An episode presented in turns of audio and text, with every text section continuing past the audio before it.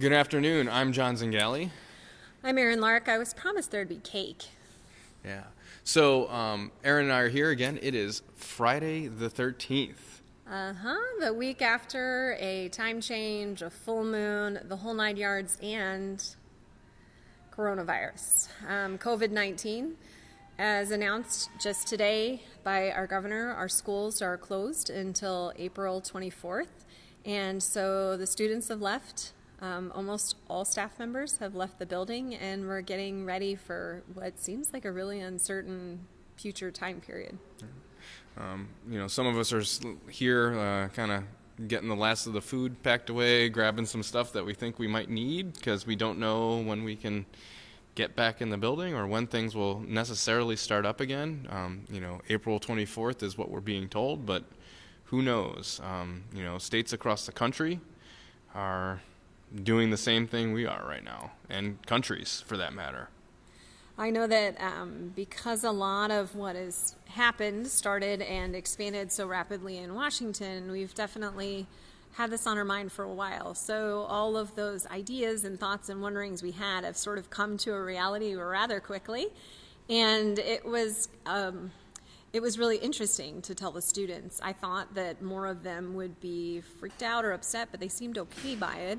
And I was really impressed with the fantastic discussions we had about students who might be experiencing food insecurity or other um, situations, maybe in their family, and, and worried. And students really came together and talked about how they could disseminate that information about where food could be picked up, how um, free internet could be obtained for this time, and really pulled together and said really wonderful parting messages to each other, and that was fantastic. Yeah. Um, it always um, impresses me. Um, I know sometimes there's images out there of this younger generation and not caring, and um, I know from my my experience, it's the exact opposite. I think these kids are very empathetic of one another, and they care about one another, and um, they care about what happens in the world and um, other families and within their own family and other family members. Um, we don't know where this is going. There's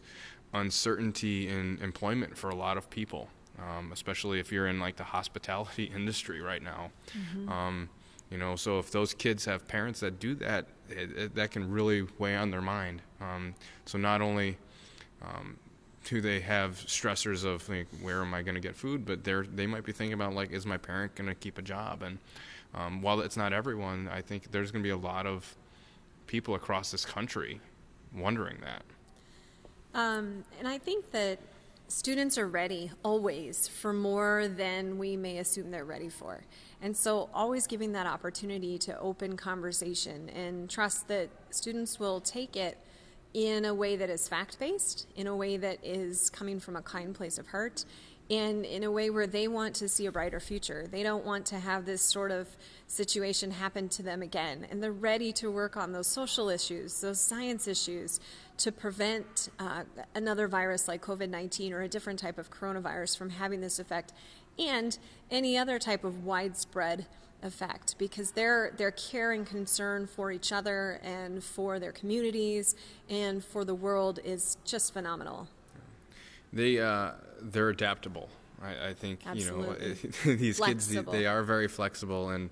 Um, you know, conversations like, well, so like they were asking me about due dates. I'm like, we'll get to it when we get there. They're like, can I? I'm like, sure. If you like feel want you want to do some work over there, um, and I think that also goes to students are curious and they're going to do some learning, and you know, obviously like there's, you know, it's always interesting this I've been getting so many emails. Sorry, I just I'm going to change gears here about like how to do e-learning and distance learning mm-hmm. and all that kind of stuff. And I don't know. I kind I kind of want to just take a break from it because part of me says, yeah, that's great, but also too, I know like what happens in my classroom can't really be done online, and I I think that a lot has said for the colleagues across the country. I know I'll speak for Erin about that too. Like mm-hmm. what we do in the classroom is not necessarily replicable at all over on you know online. And um, to that end um, there's a lot of kids who might have to be taking care of other siblings at home Mm-hmm. or worrying about food and, and things and taking care of maybe a, a family member that they you know did. And so if we're thinking about equity i, I think it's un- inequitable to, to kind of try to force that on our students um, because what maybe half of them would move on with with some type of learning and then the other half come back without that and um, i don't think that's what we should be promoting necessarily as educators And I think these are the really difficult conversations that our leadership at m- many levels, both at district, at state, um, across the country, are having with each other is to how can we provide service? How can we care for youth? How can we make sure that if we do choose a digital route or make that an opportunity that students can take advantage of, that we make it as accessible as possible, that we make it as um, enriched with quality experiences as possible, and that we are as understanding and as accommodating as we can be on brand new territory because we've never done this before. No, this is brand new. I mean, the the closest thing that I can think of right now, off the top of my head, that I've lived through is um, right after 9/11, where things were just up in the air and you didn't know what was going on, and um, you know we were glued to the TVs trying to get like the latest updates and, and see what was happening, and um, it can be tiresome to watch that and have that stuff replay in your heads all the time. I know I haven't been sleeping well this week. Um, Yeah, how can with- you? I mean, and um, if we're struggling with it as adults, how are the kids dealing with it as Right. well? And we we need to take that into consideration too. We are absolutely rocks in their lives. We may not always know it or acknowledge it or, or are never told that necessarily by students, but it is the truth. We're a consistent um, piece to how they experience their days. And to have that removed can be disquieting, even if you are coming home to um, an environment that's going to be food secure and you're going to have supervision that's adequate and all of that. Still, your worldview has shifted. And this is something that happens, I think, to staff as well, because we're in this job because we want to provide wonderful learning experiences for children. And we are all wondering, well, how am I going to do that now? If because of what's going on, I have to move my work to digital form, and that's not something I'm used to or have ever done, how do I need to think differently? How can I do it in a way that is useful? And so our staff conversations today have also been so positive, so wonderful, and geared toward, you know what, we're going to make it through here, we're going to do well, we're going to do as best we can, and when we come back, we're going to roll right into the whatever the end of the year is and make a quality, you know, 2019 2020 school year happen for students no matter what it takes. And that's been a wonderful environment to work in as well. Yeah, it's it's it's interesting because you're standing there talking to kids, and I go, you know, I know you guys look to me for answers all the time, um, but I'm going to be honest with you right now, and like, I don't have them.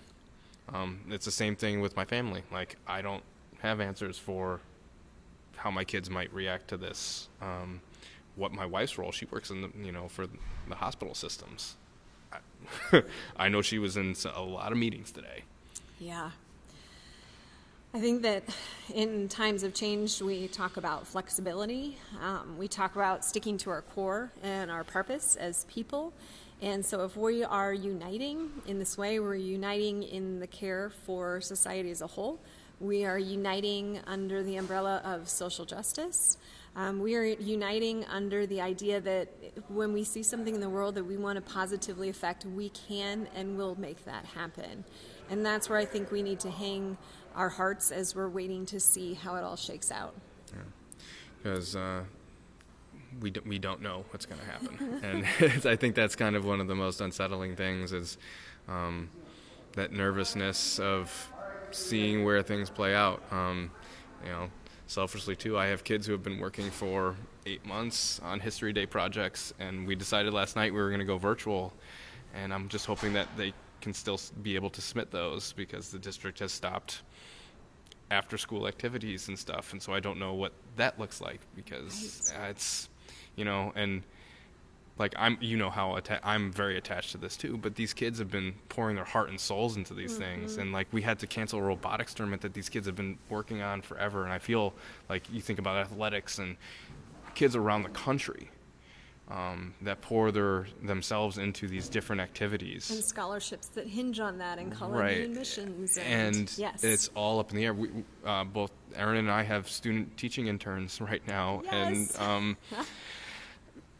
they don't have they're like what's gonna How are they going to What- finish yeah. their requirements? what's yeah what will that look like? and job fairs are canceled like they're they're so worried about these types of things which are valid valid worries. Um, you know we don't go into the these things thinking that things are going to end like this. Um, and maybe it's not the ending and you know this could all turn out better. Maybe we become better prepared for things like this out of it. Um, but i'm hoping that people they really understand that you know these things are not necessarily something to joke about. No, it's a very serious time, and I think that the measures taken today and that will be taken over the next few days, um, between now and when we record again, are going to be taken um, with as many people's welfare um, in mind as possible. And I just want to thank the leaders who are making those hard decisions and keeping my family safe, keeping our students' families safe, and looking out for all of us. Uh, I definitely echo those sentiments. It's uh, all I can say is it's interesting It's right now. interesting. I, I mean, yeah. Well, um, we just wanted to record a quick something before we left for some indeterminate amount of time. We will be recording our regular April episode somehow through the magic of technology, if nothing else. But until then, stay safe, uh, wash your hands, stay away from others, yeah. Uh, try to relax try to relax. and uh, keep those conversations going. Have a great day.